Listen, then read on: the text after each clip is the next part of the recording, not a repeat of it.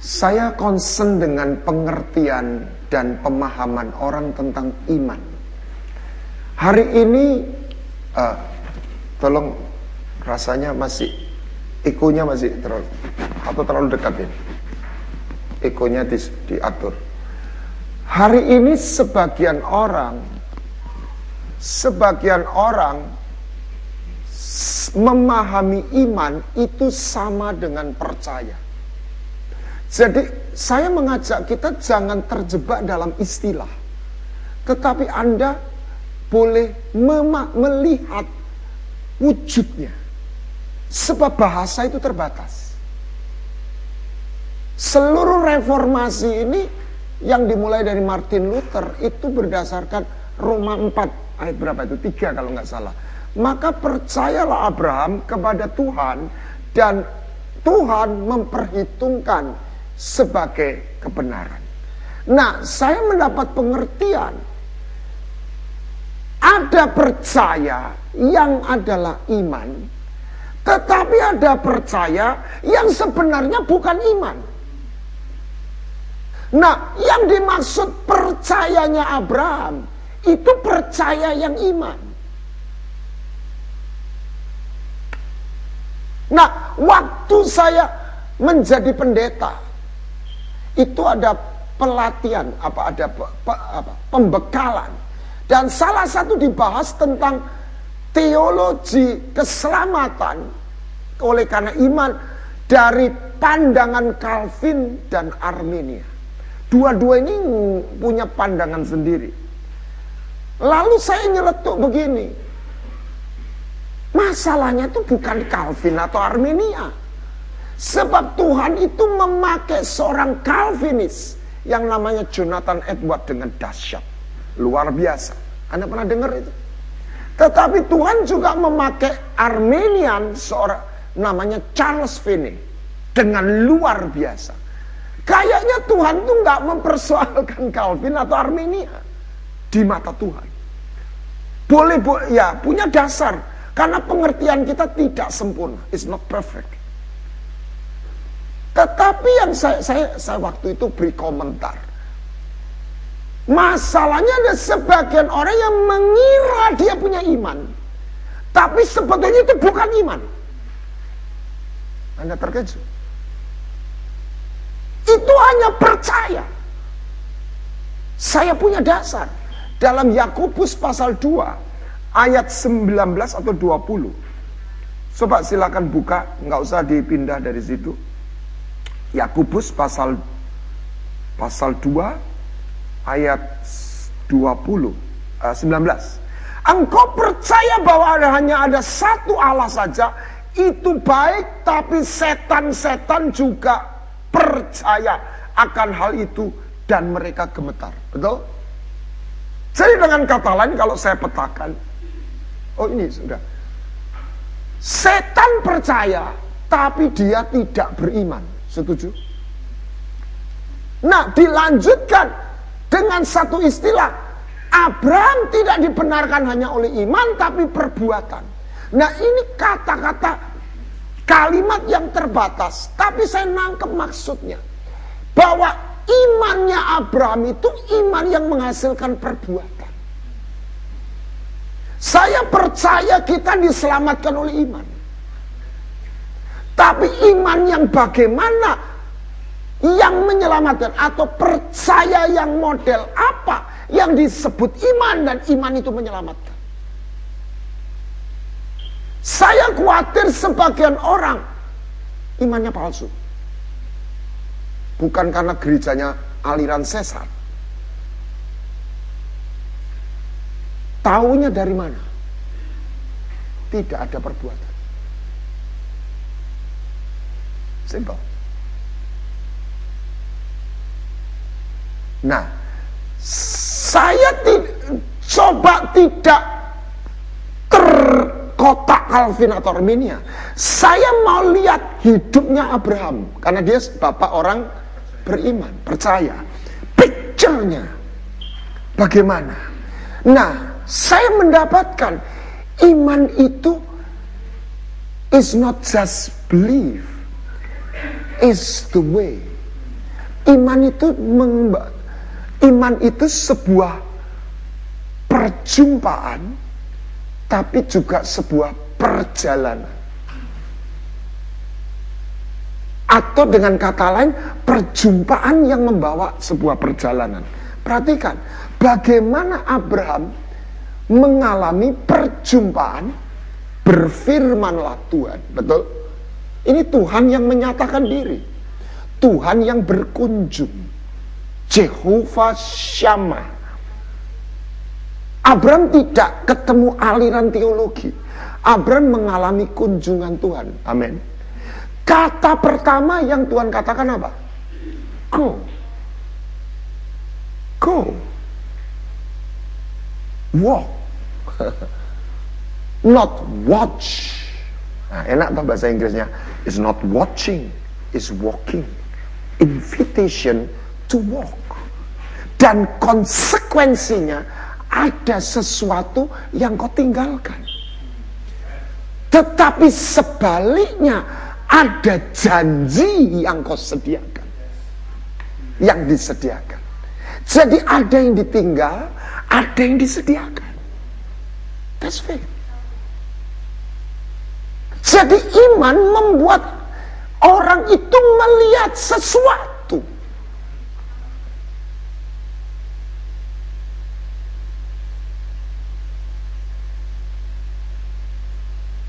Nah, Diva, uh, ada perjumpaan divine encounter, spiritual journey, dan ada promised land. Oke. Okay? Nah,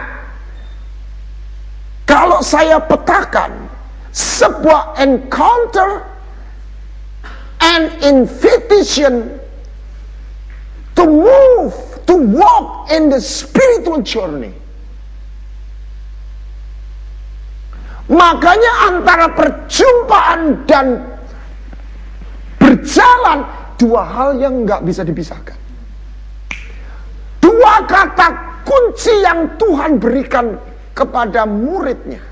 Kepada yang rame, Tuhan pakai satu kata. Percaya. Tetapi kepada orang yang dipanggil jadi murid, dia memakai dua kata. Percaya, tebarkan jalamu. Tetapi setelah perahu merapat, Kata kedua, ikutlah aku. Amin. Iman tidak boleh berhenti dengan kata percaya. Ini sebuah perjumpaan kasih. Nanti saya jelaskan. Nah, sebuah, per, sebuah perjumpaan kasih yang mengajak orang berjalan Kemarin saya sampaikan sebuah cinta yang pribadi. Yang mengajak jadian. Anak Jakarta punya istilah yang alkitabiah. Kalau dia jadian atau pacaran sama seseorang, ditanya, lu ngapain sama dia? Gua lagi jalan sama dia. Betul? Yang dari Jakarta tahu? Istilahnya tuh alkitabiah banget itu. Gua lagi jalan. Gue lagi jalan nih. Jadi orang perjanjian, orang tokoh Alkitab itu apa? Catat baik-baik. Mereka bukan orang beragama. Saya mau tantang, agamanya Abraham apa? Abraham gak punya kitab suci kok. He walked with God. Kita rubah itu jadi agama. Cannot man. He walked with God. Not just walk, he worshiped while he walked. That is the picture of faith. Now, invitation to move in a spiritual journey with the promise from the king. Kingdom. King is the person, King is the domain. The promised land. If you are willing to walk with me, says the Lord, you will get a new land. You will get your destiny. In me, in God, not destiny in the sight of the world. Musa ketika dia dikatakan karena iman dia mengalami perjumpaan yang membuat dia menemukan dirinya. Dan setelah itu dia menemukan misinya. Betul? Dan dia melihat yang tidak kelihatan. Kalau Musa menolak meninggalkan Mesir atau memilih jadi pangeran Mesir, dia akan ketemu the different destiny. Dia tetap jadi pangeran, hebat juga. Tapi namanya eh, namanya tidak pernah ditulis dalam Alkitab. Dia hanya salah satu mumi yang ada di piramid. Betul? Hebat, kaya, tapi gone. Binasa. Tapi Musa memilih God's destiny. Untuk itu ada yang ditinggal. Ini konsekuensinya. Ibu-ibu masih ingat ketika Anda jadian sama seseorang. Sementara sebelumnya Anda punya fans-fans banyak. Ketika Anda jadian, Anda harus tutup dan ngomong sama fans-fansmu. It's all over. Amin. Amin gitu loh yang banter itu. Itu konsekuensi. Sebab Anda nggak terima cinta yang cuma neraktir Anda. Ya kan? Anda mendapat sebuah cinta yang personal. The promises. If you are willing to walk with me, you will get a new land and you will be a new man. There's a two main issue transformation and destiny. See? Itulah iman. Saya tidak ngambil contoh lain, saya tidak sedang berteologi, ya boleh kata berteologi, tapi saya melihat kembali kepada cerita Abraham. Nah,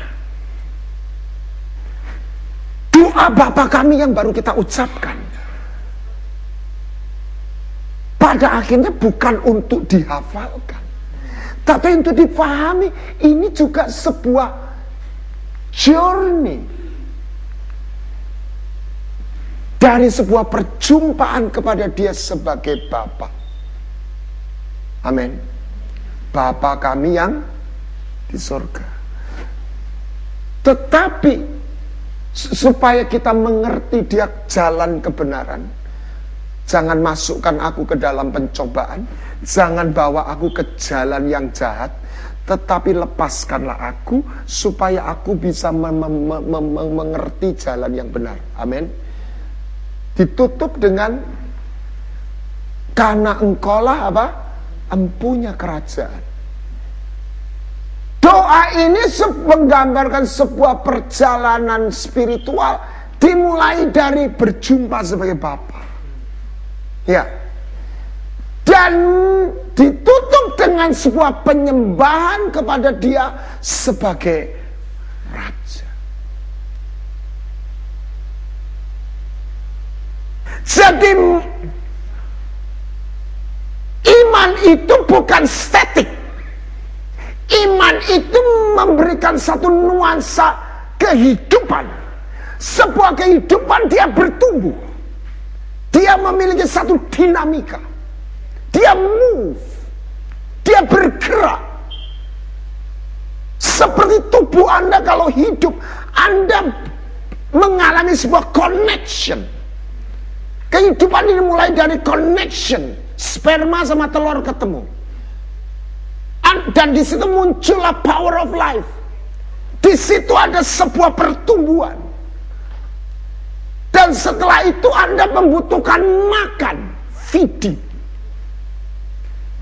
Kalau sebuah kehidupan uh, orang itu tidak kepingin makan, itu tiga pilihan. Satu dia sakit, dua dia tidur. Waktu anda tidur kan tidak kepingin makan. Tiga mati. Kalau anda bangun, setelah anda butuh makan. Amin. Yang jelas setelah kebaktian kita makan.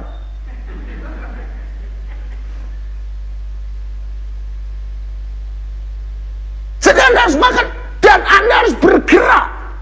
Kalau tubuh anda tidak digerakkan, tubuh anda rusak. You have to move. Anda didesain untuk bergerak. Anda didesain untuk makan. See? Iman itu didesain untuk bergerak. Iman itu didesain untuk bertumbuh. Iman itu bukan doktrin. Iman itu lahir dari sebuah perjumpaan. Amin. Nah, perjumpaan itu dimulai dari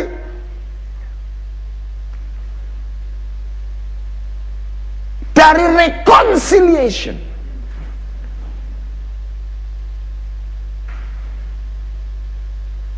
Perjumpaan kasih. Nah, kita mengalami grace. Anak yang hilang itu sudah nggak punya muka. Mau ngomong apa? Petrus ketemu Yesus juga nggak punya muka. Mau ngomong apa? Udah nyangkal, udah gagal. Anak yang bungsu sudah udah udah udah bokek, udah udah nggak nggak ada yang dia dia, dia mau bela.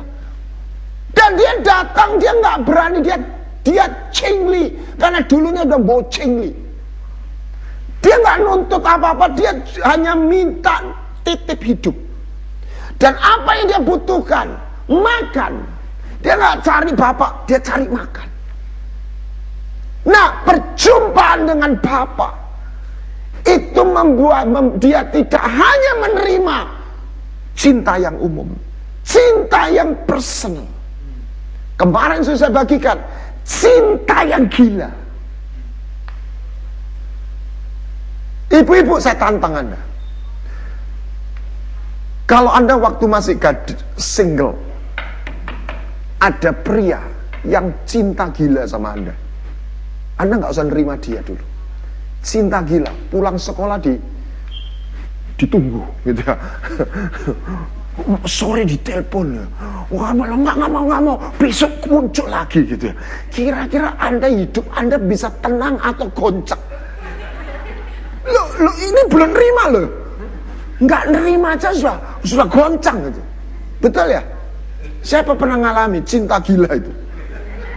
Aduh, ini kalau nggak mau itu, aduh ini orang bikin susah saya. Apalagi kalau dia mau menerima kencannya, pasti ditembak. Betul? Betul? Nah, kalau ditembak, itu dia diajak jadian.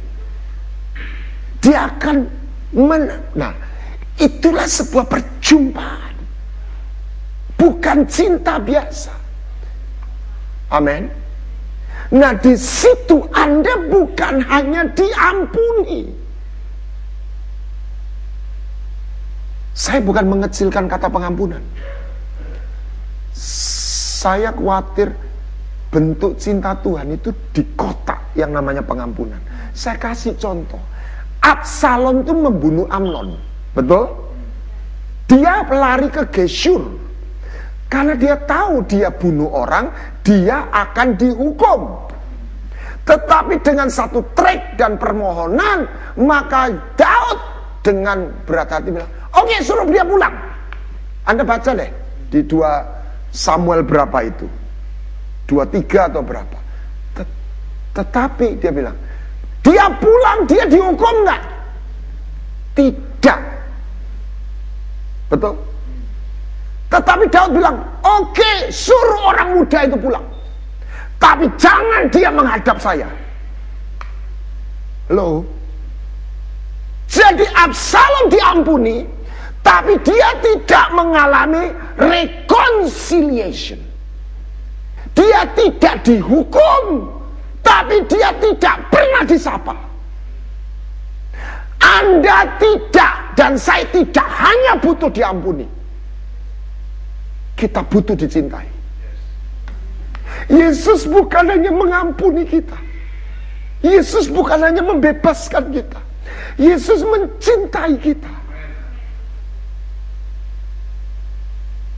Itulah makan. Saudara, saya mendapatkan makanan manusia itu tiga. Ini penafsiran saya.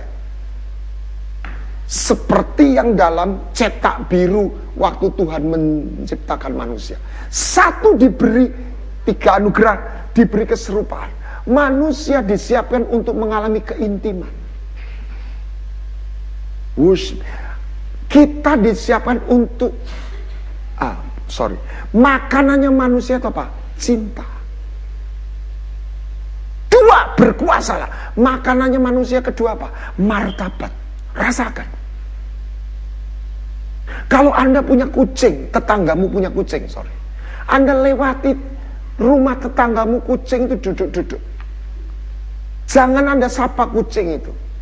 Sepuluh kali Anda lewat, Anda nggak nyapa kucing itu. Dia nggak tersinggung. Sih? Coba itu tetanggamu lewati aja dua kali, Anda nggak noleh. Atau sebaliknya tetanggamu lewat, kayaknya Anda tuh nggak diingkep gitu. Rasa nggak enak gak? Manusia itu butuh dianggap. Aneh ya? Betul? Anda butuh martabat. Satu-satunya makhluk yang pakai pakaian itu siapa? Manusia. Kera, gajah nggak ada yang pakai pakaian. Pakaian itu menggambarkan martabat. Kita nggak mau telanjang. Serius. Kucing diperkosa, dia nggak stres. Iya kan? Selesai udah diperkosa nggak apa-apa. Kucing betina. Gad, seorang gadis diperkosa. Dia bisa stres, bisa bunuh diri. Sebab martabatnya dirobek. Anda butuh martabat. Sebab Anda hidup, manusia itu diciptakan dalam kemuliaan. Hmm. Di sana ada martabat. Martabat itu makanannya manusia, kebutuhan. Halo. Ya. Yes, perjumpaan ini memberikan martabat, memberikan cinta. Kebutuhan ketiga, ada mimpi, ada tujuan, ada warisan, ada masa depan. Kenapa Bapak? Karena Bapak itu figur Bapak memberi tiga ini. Di situ orang menemukan identitas. Kalau ada anak muda punya bapak, udah jahat, suka marah, medit lagi. Ya, jahat, suka ngamuk, medit pelit lagi. Dia akan bilang, gua nggak bokap-bokapan. Itu namanya fatherless. Dan biasanya orang ini kacau. Dua, dia punya bapak baik hati.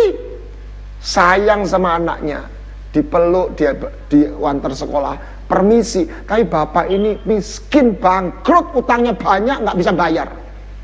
Anak ini akan bilang, papa, kalau besok saya besar, aku pengen nyenengkan papa, sebab papa sayang sama aku. Ya, kira-kira gitu ya. Saya bahasakan, Papa, aku sayang sama papa, sebab papa sayang sama aku. Tapi aku nggak kepingin jadi kayak papa. Halo? Sebab papa nggak duwe opo-opo. Sebab papa ini hanya memberi cinta. Dia tidak memberi martabat. Dia tidak memberi warisan. Rasakan. Yang ketiga, bapak cinta sama kita. Ini bapak virtual. Yang kadang mungkin nggak punya itu. Yang kedua, dia orang yang sukses. Kalau dosen ya profesor, kalau bisnis ya sukses, kalau hamba Tuhan ya pokoknya di, uh, artinya menjadi teladan dan sebagainya pokoknya. Yang ketiga, uh, dia cinta sama keluarga, sayang sama mama, nggak pernah selingkuh. Keempat, suka nolong tetangga, orang susah, sak kampung kenal papa kita. Ya, oh kamu anaknya Pak ini toh. Oh, buai lu papamu itu aku ditulungi. Ya. Kelima, dia running jadi wali kota atau gubernur dan menang. Jadilah Anda anak gubernur, kalau sekolah diantar mobil dinas, dibukakan pintunya dan dikasih hormat. Anak gubernur. Oke? Okay? Yang keenam, dia lulusan New South Wales, doktor PhD, summa cum laude, pointer. Dan yang ketujuh, dia ganteng kayak bintang film. Oke? Okay? Oke, Anda bayangkan mungkin Anda kita nggak punya bapak seperti itu, ada tujuh kriteria. Kalau Anda jadi anaknya, perhatikan. Kalau kita anak lakinya ngomong apa? Bapak-bapak dulu. Kita nggak cuma bilang gini, makasih ya Pak ya, kamu udah pelihara aku. No, nggak cukup di situ. Coba rasakan, ini bapak, bapak kayak gini. Bapak ini bukan cuma baik, keren Keren, katakan keren. Nah, kalau saya anak lakinya begini. Pak, kue keren banget Pak. Aku besok besar, Pak. Aku kepingin jadi kayak Papa. Sih?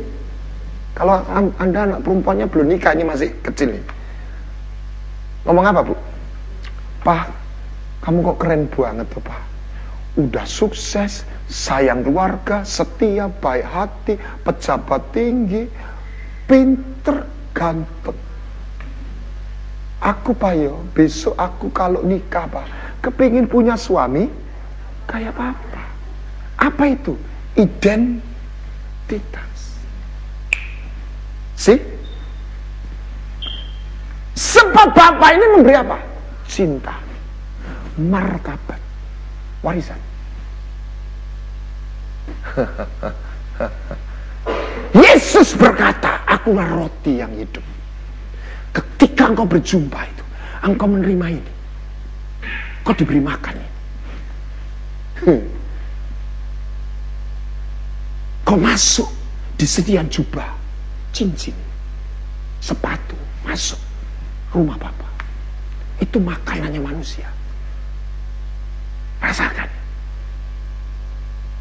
Kenapakah Anda ke Australia? Anda punya mimpi. Mungkin juga lain melarikan diri.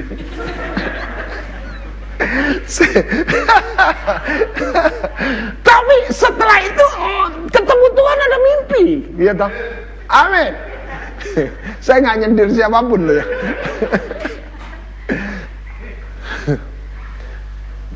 Manusia butuh butuh mimpi. Betul? Butuh cinta, butuh martabat. Kalau udah urusan cinta, martabat, warisan, oh orang dia akan desperate, mau fight, bunuh-bunuhan. Aneh kan? Perhatikan itu. Kalau udah warisan, nggak bisa ini punya saya. Kenapa Esau itu mau bunuh Yakub? Soal warisan. Kalau udah rebutan pacar, waduh. martabat. Orang Makassar tahu, orang Bugis kalau udah martabat mati. Tahu? Nah, perjumpaan ini bukan hanya memberikan sebuah nuansa pertolongan. Anak yang hilang, bungsu waktu datang. Lihat dalam Lukas 15.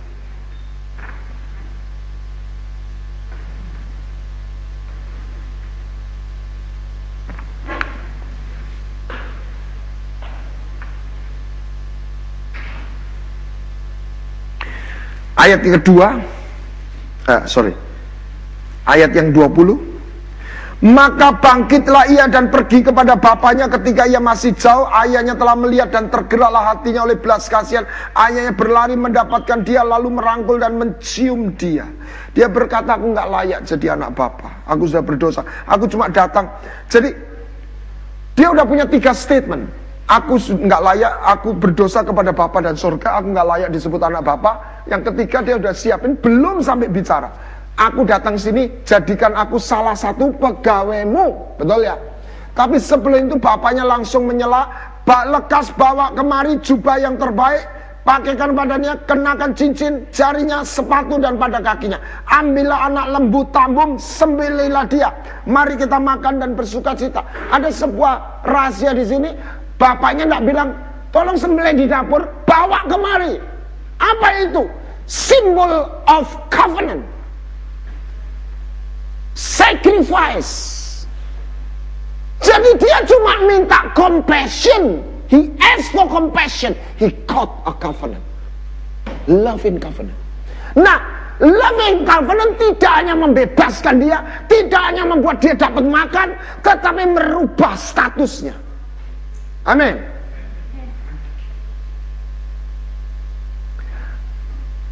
Mari kita petakan. Jadi ini sebuah perjalanan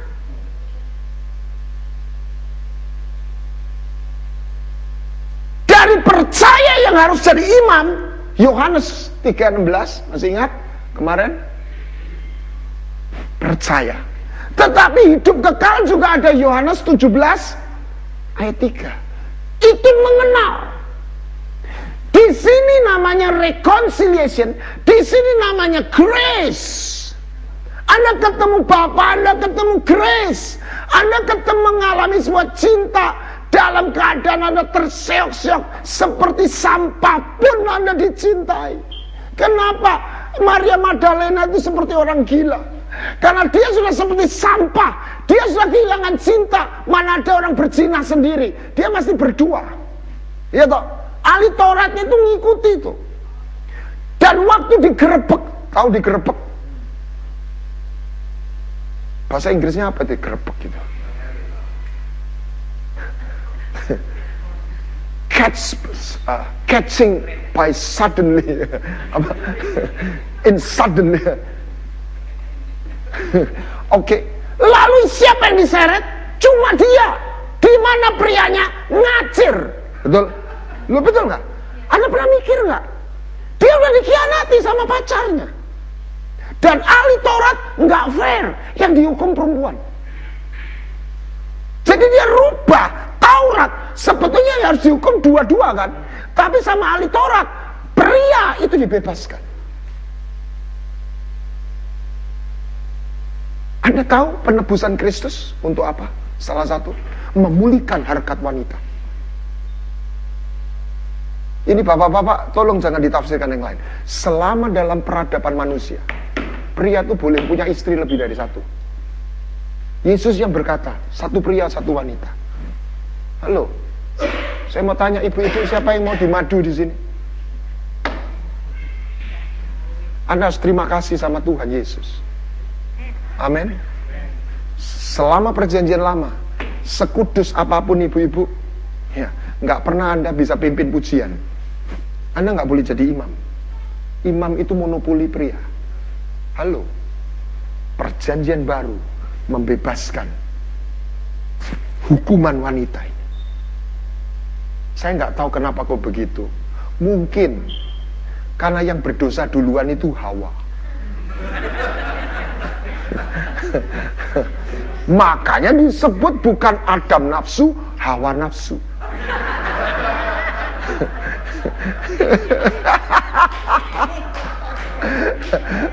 Wah nanti saya tidak dibagi nih makanan ini sama ini. Oke. Okay. Nah, yang kedua saya percaya Maria Magdalena itu udah diseret. Diseret tuh nggak sempet pakaian lengkap. Masuk akal? Malunya kayak apa? Dia kehilangan cinta. Dia kehilangan martabat. Dia udah kayak sampah. Dan dia sudah dianggap keluar dari society. Kehilangan masa depan. Gone tiga-tiga ini. Dia merangkak, minta belas kasihan, memegang kakinya ahli Taurat, ditendang mungkin. Dia diludahi.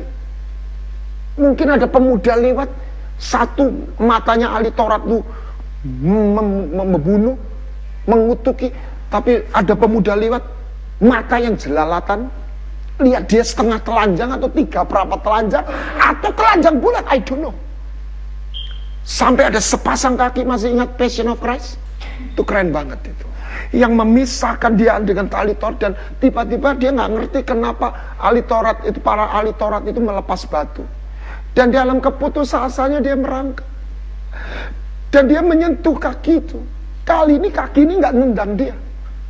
Think about it. That is grace.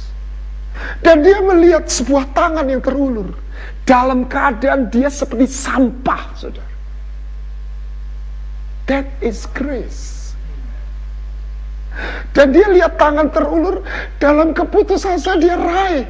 Dan dia menengada, dia ketemu. I can see you now. I can see the love in your eyes. Amazing grace. How sweet the sound. That is grace bukan bos baik hati bagi sembako. That is grace. Makanya dia jadi seperti orang gila. Amin. Dia nggak berhenti untung gua selamat. Oh, no. Saya percaya saya bahasakan begini. Yesus menjumpai Maria Magdalena bukan sebagai nabi yang agung. Lalu seperti apa?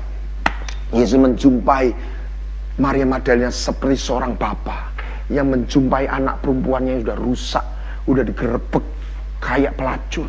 Dan dia berkata, nak, this is my dad, your daddy. I come here not to judge you. I come here to protect you.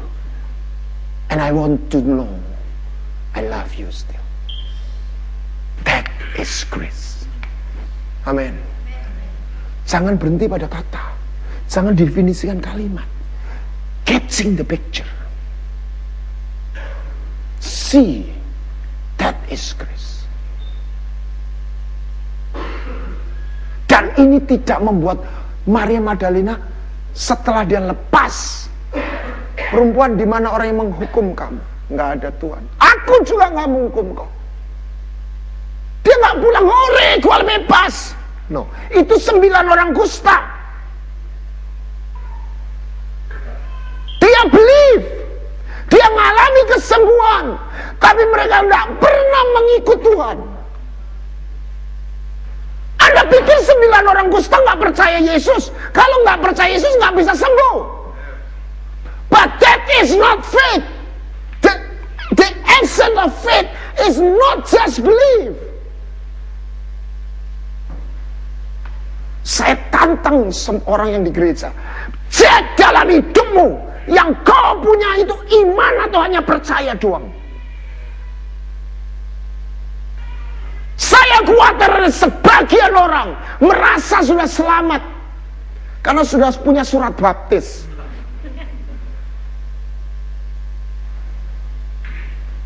Saya nggak mengecilkan surat baptis. Anda nggak selamat karena punya surat baptis meterainya itu bukan kalung salib, gelang salib, surat baptis. Itu seal in the spirit. Di mana Tuhan itu memeteraikan. You are my belongs to me. You are, you are my own. Itu yang Anda harus alami.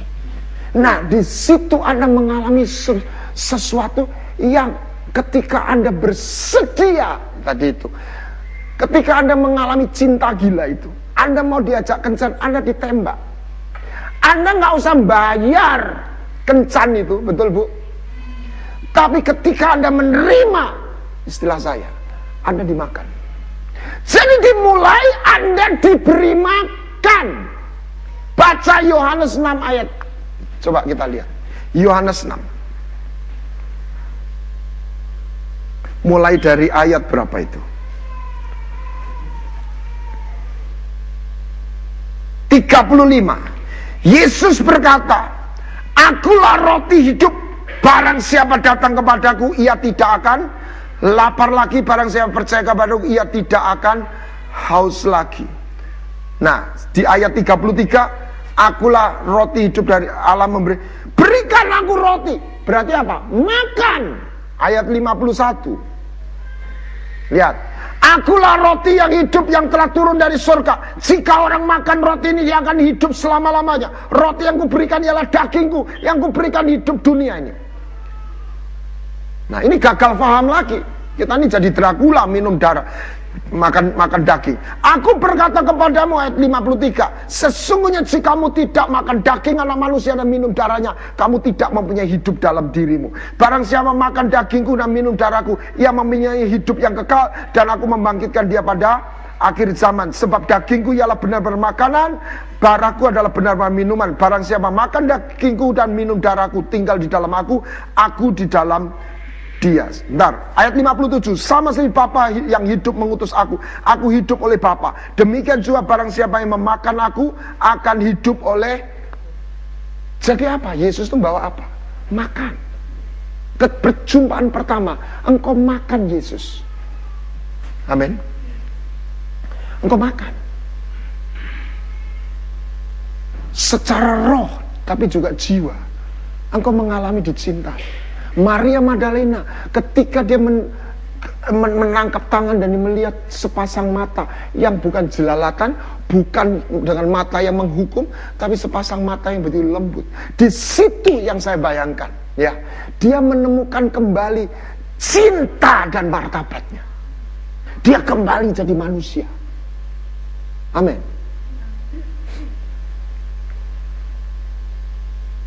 Think about it.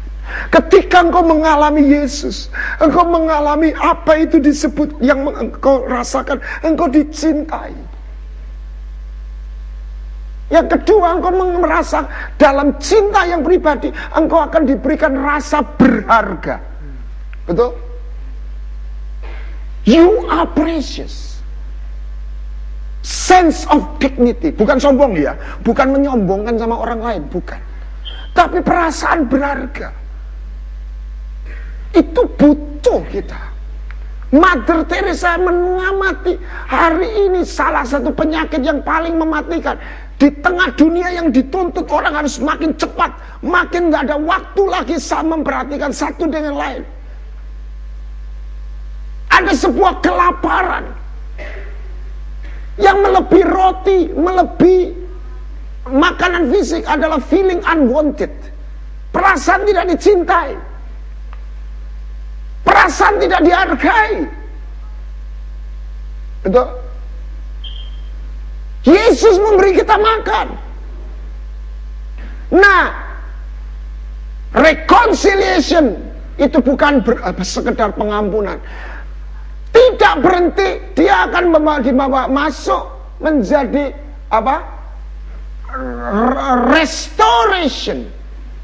Restoration Masuk lagi menjadi sanctification. Ini istilah yang saya purification. Jadi begini, dia menerima kita apa adanya, tetapi cinta ini tidak akan membawa Anda tidak tetap apa adanya. Amin. Ini yang disebut qualification. Nah, ada dua perumpamaan Tuhan yang pertama adalah anak yang hilang. Itu bicara reconciliation, grace tadi. Tapi ada Matius 22 saya tidak perlu bacakan. Raja ngadakan pesta. Orang yang nggak pakai pakaian pesta disuruh Ini bicara bapak, ini bicara raja.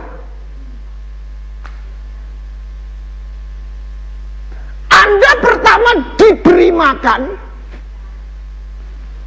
kam diundang, Anda ditawar, di, diberi makan, Anda diberi kasih kayak begitu.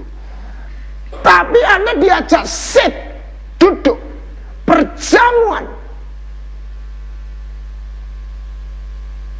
Anda disiapkan bukan berhenti diberi makan. Anda disiapkan untuk dimakan. Setelah Anda dikuduskan. Amin.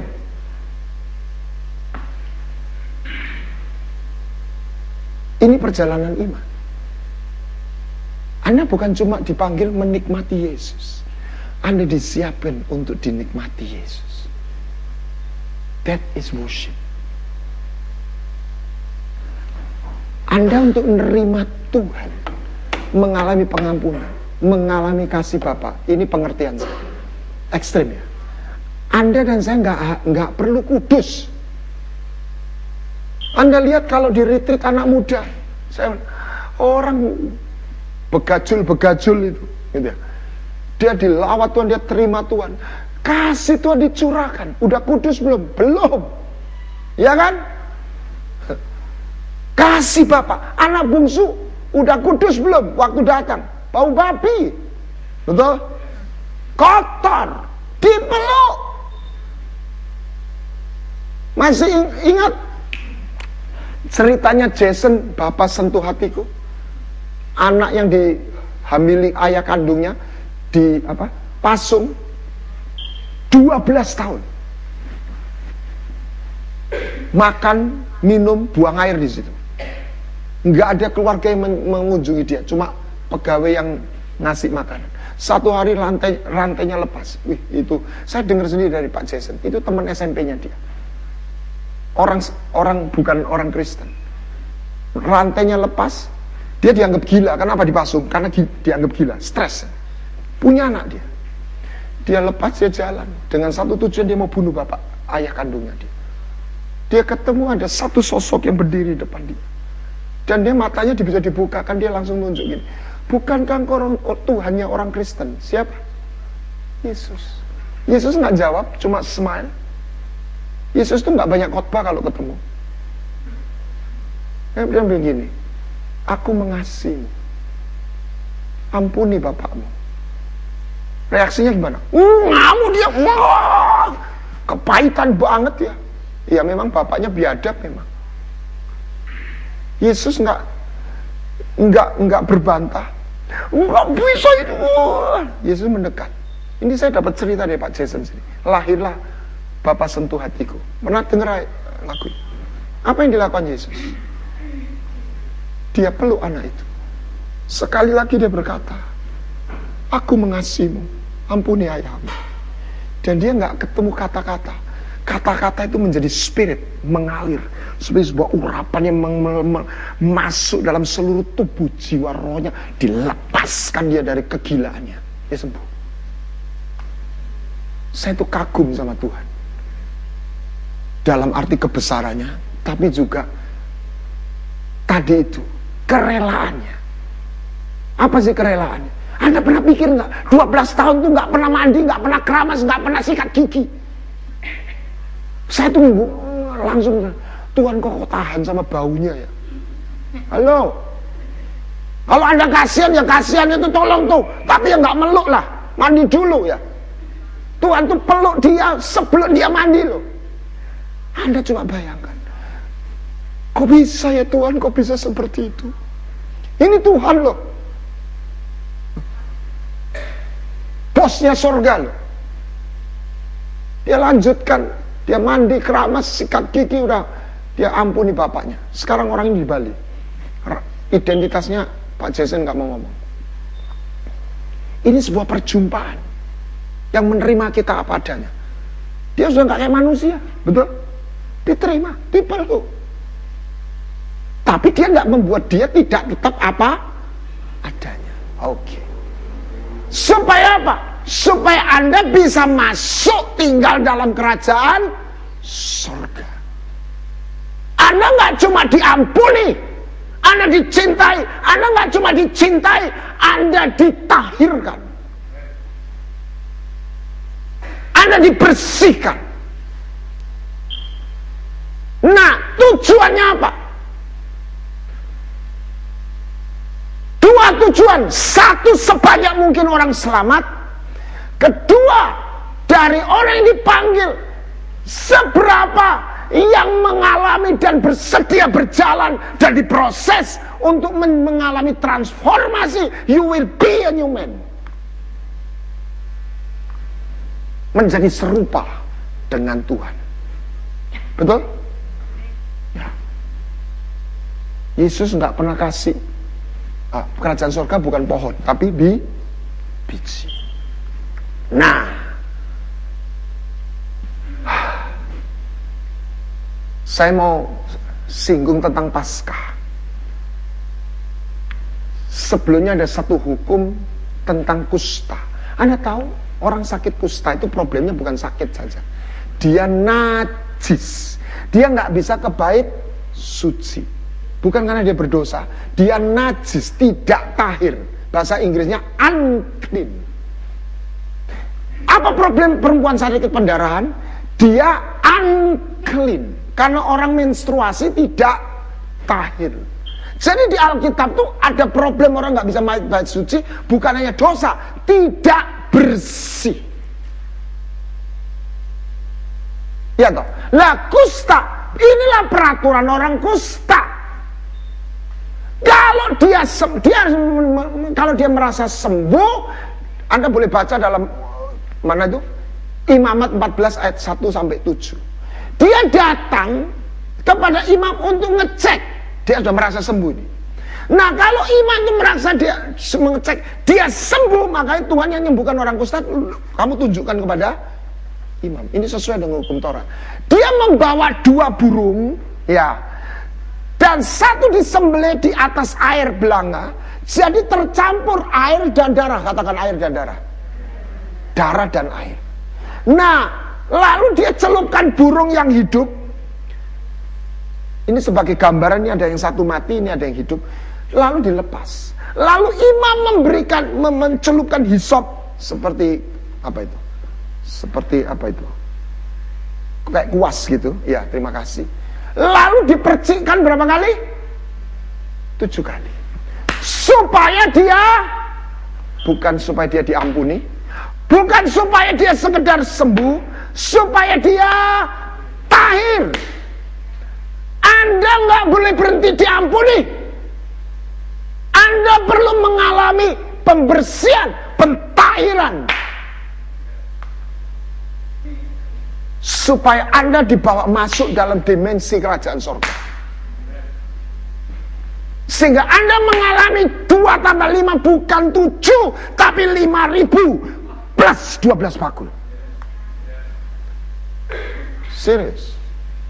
Di situ baru terjadi. Yang lemah berkata, aku kuat. Yang sampah berkata, aku sekarang orang yang dimakotai dengan cinta. Dan kasih setia. That is transformation. Amin. Kita nggak boleh kecilkan berita Injil. Berhenti di pengampunan. Ini sebuah journey Makanya come sit duduk walk baru stand. Saya pernah bawa enggak buku kecil come sit walk stand. Bagaimana Ribka menjadi istrinya Ishak. Ketemu you are chosen. Lalu duduk. Perjamuan. Eliezer. Ya kan? Setelah itu besoknya kamu mau ikut enggak? Tanya sendiri. Dia bilang, aku mau, I will go. Namanya halak. Sebab syaratnya Abraham, dia harus dari sanak keluarga. Ya toh. Waktu Ribka memberi minum dan memberi minum Eliezer dan 40 untanya. Ya. Eliezer sudah bernasar siapa yang memberi minum aku dan unta itu itu isti apa jodoh dari anak bos saya tapi waktu Ribka memberi itu, memberi minum dia dan unta, tidak langsung kamu terpilih. Kue anak isopondo, kalau orang Jawa bilang, kamu anak siapa? Kalau Ribka menjawab, aku orang Kanaan. No. Nanggap saudara. Tapi ketika dia aku anaknya Nahor atau siapa gitu ya, langsung you are chosen. Kenapa kita jadi Kristen? Kenapa kita dikenal Tuhan? Maka kenapa kita di, uh, menerima Injil? Karena engkau dipanggil, kau berasal dari Tuhan. Kau berasal dari surga. Oke. Okay. Tapi yang kedua syaratnya, perempuan itu harus mau ikut. Come, sit. Mau ditraktir, mau diajak jadian, baru jalan. Amin. Kalau dia nggak mau jalan, batal. Batal jadi mempelai. Dan ini perjalanan one way ticket. Not return ticket.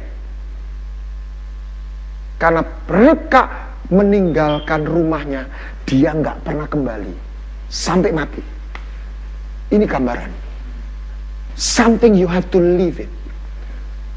Nggak boleh ada CLBK. Anda lihat ketika seorang sudah menikah menyimpan CLBK, it would be destroy your marriage.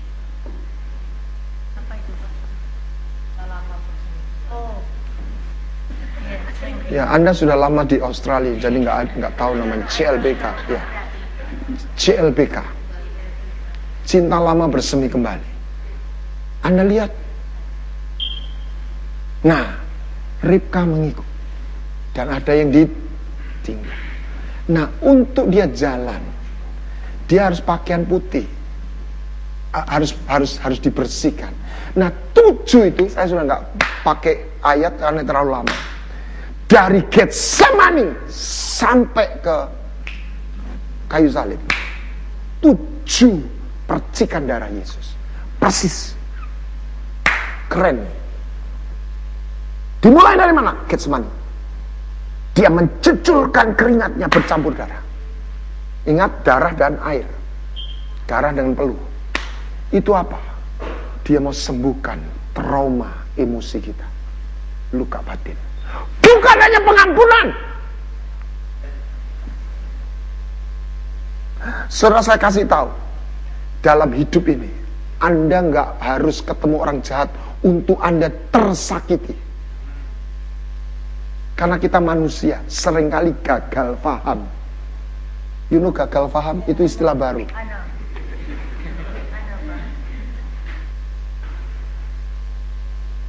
Ada seorang suami istri Businessman sukses yang mengadakan anniversary marriage. Wedding, wedding anniversary. Ke-50. Tamu-tamu banyak sekali karena ini bisnismen yang kaya raya. Dan di tengah uh, en, apa pesta itu suami mengambil piring kosong dan mengambil salah satu hidangan ikan, diambil kepalanya, ditaruh di piring dan di tengah-tengah undangan dia kasih kepala ikan, piring kan kepala ikan ini kepada istrinya. Istri yang menerima dengan cucuran air mata bukan terharu tapi ngenes. Dia bilang, suamiku, 50 tahun kita menikah. Dan 50 tahun yang lalu engkau seorang pemuda yang gak punya apa-apa. Miskin. Tapi aku mau menikah dengan engkau. Karena engkau mencintai aku, aku percaya. Dan aku mencintai. Aku masih ingat kita berdua tinggal di rumah yang sederhana. Kita makan di satu meja yang sederhana. Dan waktu itu kau kasih aku kepala ikan. Aku terima dengan ucapan syukur. Karena aku tahu kau nggak bisa beli ikan. Cuma bisa kebeli kepalanya kok. Waktu lewat. Engkau sekarang menjadi bisnismen yang diber, ber, diberkati. Engkau kaya. Betapa teganya engkau masih mengasihi aku kepala ikan. Bayangin saudara. Suaminya menangis. Istriku yang aku cintai. Maafkan aku. Aku tidak bermaksud demikian supaya kau tahu aku ini makan tuh paling suka ikan dan bagian yang aku paling suka itu kepalanya. Dan karena aku begitu mencintaimu, aku memberi bagian yang aku paling suka. Dan mereka berkata begini, mereka saling bertangisan. Kita sudah saling mencintai, tapi kita gagal paham. Anda lihat, dalam hidup kita. Anda nggak nggak mungkin saya katakan nggak mungkin Anda tidak pernah digores tergores. Setuju? Kalau Anda bilang saya nggak pernah pak sakit hati disakiti, Boleh angkat tangan. Saya juluki Anda manusia ajaib. Tapi Anda nggak harus menjadi orang yang terluka. Anda nggak harus mengalami. Itu trauma bisa masuk dari ayahmu, dari ibumu, dari nenekmu. Itu terbukti saintis, scientific. Ada orang yang uh, mengalami khususnya masa kecil ada orang yang benci sama ayahnya tanpa sebab. Kenapa? Waktu dia ham, ibunya hamil, benci sama suaminya karena suaminya selingkuh. Saya pernah ngonseling. Saya tanya langsung, apa yang terjadi pada dirimu, Bu? Kok anak ini benci sama bapaknya? Ya saya benci sama suamiku waktu itu. Itu masuk. Saya dulu sebelum bertobat, nggak ada hujan, nggak ada angin. Orang Jawa bilang bisa nelongso, grieving without any cause. Dan saya tahu sekarang sebabnya. Mama saya waktu hamil saya itu mengalami grieving. Saya kenal satu anak muda 100 kilo beratnya. Tinggi besar. Tapi kalau sudah kena susah, nangis kayak anak kecil. Dan saya satu hari dalam retreat saya dapat penglihatan. Bagaimana waktu ibunya hamil dia mau digugurkan dan ibunya mengalami tekanan dari mertuanya. Saya tahu ceritanya. Itu grieving masuk. Izinkan Roh Kudus bicara. Setiap kita punya rekaman. Itu kalau nggak dicabut, sengatnya, bukan ingatannya, sengatnya. Itu masih terasa. Orang yang pernah pacaran ditinggal tanpa sebab. Itu penasaran. Tanpa ngerti. Atau putusnya nggak rela. Dia masih cinta tapi udah. Itu perasaan itu dibawa. Itu kalau nggak diselesaikan. Saya pernah ngelak, apa, ngadain training di Madiun. Ada seorang ibu umur 30 tahun tiba-tiba dilawat Tuhan gulung-gulung kayak ayam disembelih. Ini orang bukan berdosa berhidup dalam dosa bukan. Dia lihat rekaman seperti sebuah film 25 tahun yang lalu. Bayangkan 25 tahun. Dia umur 5 tahun dia keluar dari kamar. Dia sudah nggak ingat dia bisa lihat itu. Di bawah sadar.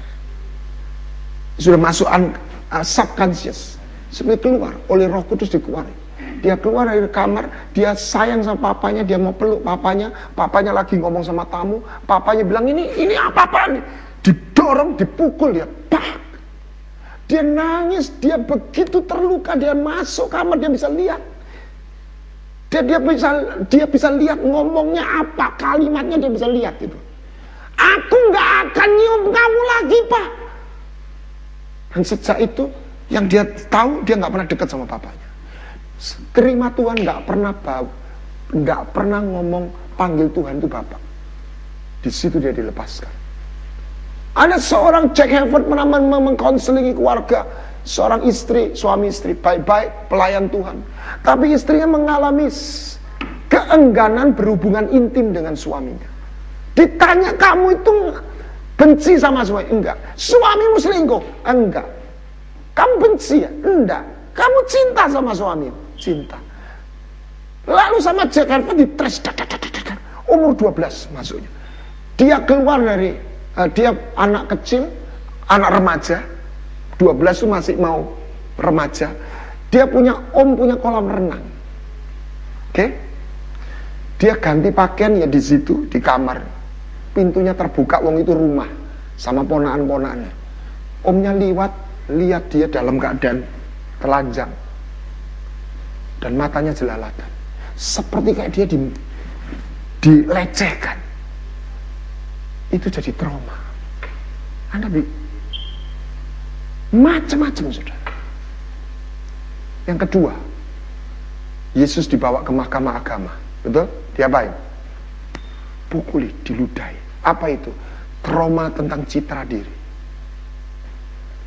Berapa banyak orang mengalami problem dalam citra diri. Nggak menemukan keutuhan. Christina Onassis kawin cerai empat kali. Dia nggak pernah percaya suaminya mencintai dia. Dia she felt so ugly. Dia nggak jelek, tapi dia merasa begitu jelek. Sehingga dia nggak pernah percaya ada pria yang mencintai dia. Umur 38 dia mati overdosis. Ini perempuan paling kaya di dunia waktu itu. Ini nggak memandang strata ekonomi. Anda perhatikan, Yesus dipukul, dihancurkan wajahnya. Itu untuk memulihkan your self image. Amin. Anda nggak harus hebat. Tapi untuk Anda punya citra diri yang yang sehat. Amin. Ketika Anda tahu Anda berharga. Amin. Ketika Anda tahu Anda dicintai. Bukan karena engkau baik, kau Catherine Coleman, seorang yang dipakai Tuhan luar biasa. Betul? Dia berkata begini. I was born with nothing. I'm not smart, I'm not beauty. And she forgot one thing. She was not rich. Saya masih ingat guru sekolah kalau ketemu siswi, siswi itu pelajar putri, yang pinter dia suka. Ya, ya, guru kan cari pinter. Biar nggak cantik tapi pinter dia suka. Gitu. Tapi juga sebaliknya, ada siswi yang nggak pinter tapi cantik. Ya, nggak pinter tapi cantik, nggak ngerjain no PR, itu dimaafin. Lain kali jangan ya. Tapi jangan coba-coba. Wis gak pinter, gak ayu, gak ngerjain PR. Oh, dihukum saudara. Dunia memang gak adil saudara. Tapi kalau dia anaknya orang kaya, mungkin guru masih sungkan. Ya toh? Tapi apalagi sudah nggak ayu, nggak pinter, nggak kaya, nggak ngerjain PR. Hajar habis. Dan Catherine Kuhlman berkata begini, I was born with nothing, I'm not smart, I'm not beauty. And I'm not rich. But one day, I met with Jesus. And he smiled to me that I was nothing.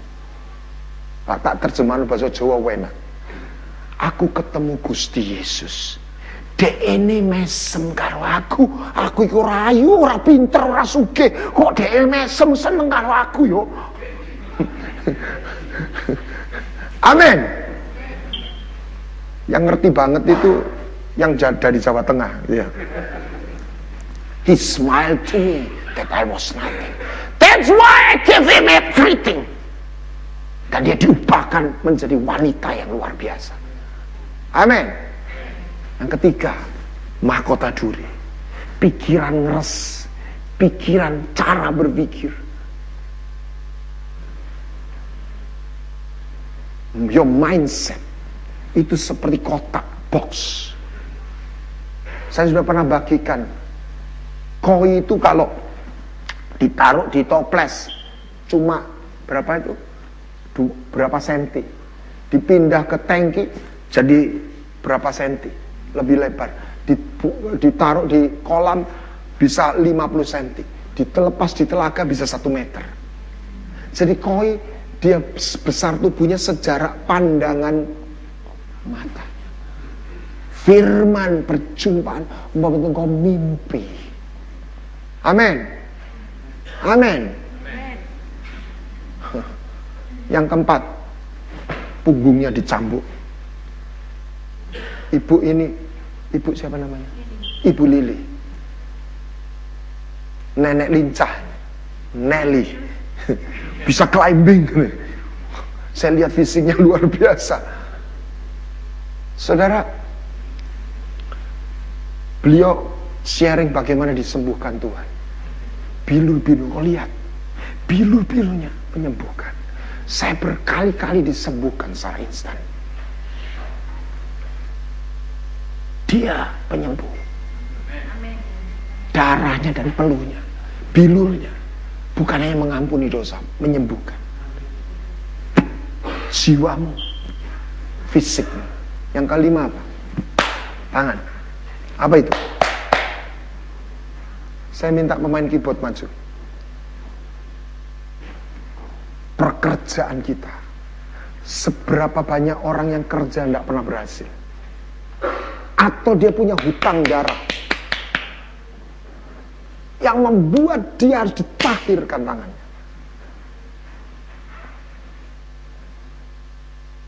Saya nggak pernah bunuh orang, Pak. Abortion itu utang darah. Jual narkoba itu utang darah. Rentenir sampai orang itu mati bangkrut itu utang darah.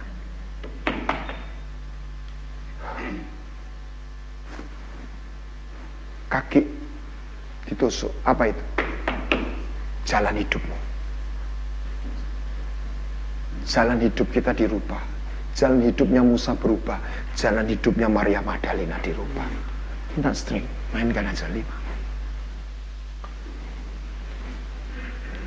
Minta D, Tuhan hadir di bait sucinya. Hadiratmu. Kemarin kan sudah bisa. Sudah lihat. Si, si, si dari Getsemani. Your trauma, your past file, your, your self-image, your mindset, your work, your journey, your life. Yang terakhir, ditusuk. Persis tujuh. Ini bukan hanya pengampunan, ini pentahiran. Anda terima itu dengan iman. Apa itu? Dua poin. Satu, hati yang baru. Anda nggak bisa ngikut Tuhan kalau nggak diberubah hatinya. Sebab jalan Tuhan bukan jalan kita. Sepertinya langit dan bumi. Tapi hal yang kedua, that's amazing. Ini satu-satunya darah yang keluar waktu Yesus mati. Ya kan? Sudah. Anda masih ingat Adam dia diambil tulang rusuknya waktu tidur. Adam pertama diambil tulang rusuknya dan jadi istrinya. Adam terakhir waktu tidur diambil keluar darah dan air. Dan lahirlah calon mempelainya gereja. Siapa mempelai? Orang yang mau dinikmati oleh dia. Yang baunya seperti mur. Yang sudah dibersihkan. Ditahirkan. Yang gak gampang tersinggung. Karena dia punya self image yang baik. Amin. yang bebas dari trauma masa lalu. yang pola pikirnya ngerti kerajaan surga yang tangannya diberkati, hutang darahnya dihapus, kutuk itu bebas, jalan hidupnya dia lihat jalan Tuhan. Dan engkau akan bukan hanya diampuni, engkau bukan hanya ditolong, engkau akan mengalami kehadirannya. Engkau menyediakan diri untuk dimakan, dinikmati Tuhan. Sembari engkau juga menikmati Tuhan. Dan hidupmu, engkau akan mengalami kehadirannya. Di situ engkau akan melihat sebuah nuansa supranatural. Amin. Percayalah. Hidup normalnya anak Tuhan itu sepertinya punya dimensi supranatural. Ini bukan monopoli satu dua orang. Ini janji warisan. Jangan tanya ada raja wali bisa bisa terbang. Tanyalah ada burung raja wali nggak bisa terbang. Jangan tanya kucing bisa nangkep tikus. Ini sesuatu yang luar biasa. Syuk. Tanyalah ada kucing takut sama tikus. Betul? Di dalam hidupmu ada sebuah benih ilahi. Dan itu bukan hanya membawa kita untuk diselamatkan, diampuni. Untuk kita mengalami sebuah transformasi. Dan itu engkau rela untuk di straight. Engkau rela ada sesuatu yang dipotong. Amin. Ada sesuatu yang dicabut di dalam hidupmu. Siapa mau? Siapa mau ditahirkan? Mandi, saudara. Karena ada diberi mur. Saudara, tidak ada yang lebih berharga dalam hidup ini. Ketika engkau mengalami hadiratnya. Anda tak, saya beri contoh betapa berharganya ini. Ada seorang namanya Daud. Dia dari tukang angon kambing, gembala kambing. He is a shepherd. Diangkat Tuhan jadi raja. Saya tunjukkan berapa kayanya dia. Pembangun bait Allah, dia sumbang 3000 talenta emas. Oke? Okay? Berapa itu? Satu talenta itu sekitar 34 sekian kilo. Bulatkan 35 kilo. Ya, 35 kilo. Satu kilo emas berapa? Sekarang emas gila-gilaan. Anggap aja 600. 600 kali 35 berapa? Sekitar 20 M kalikan 3000 berapa?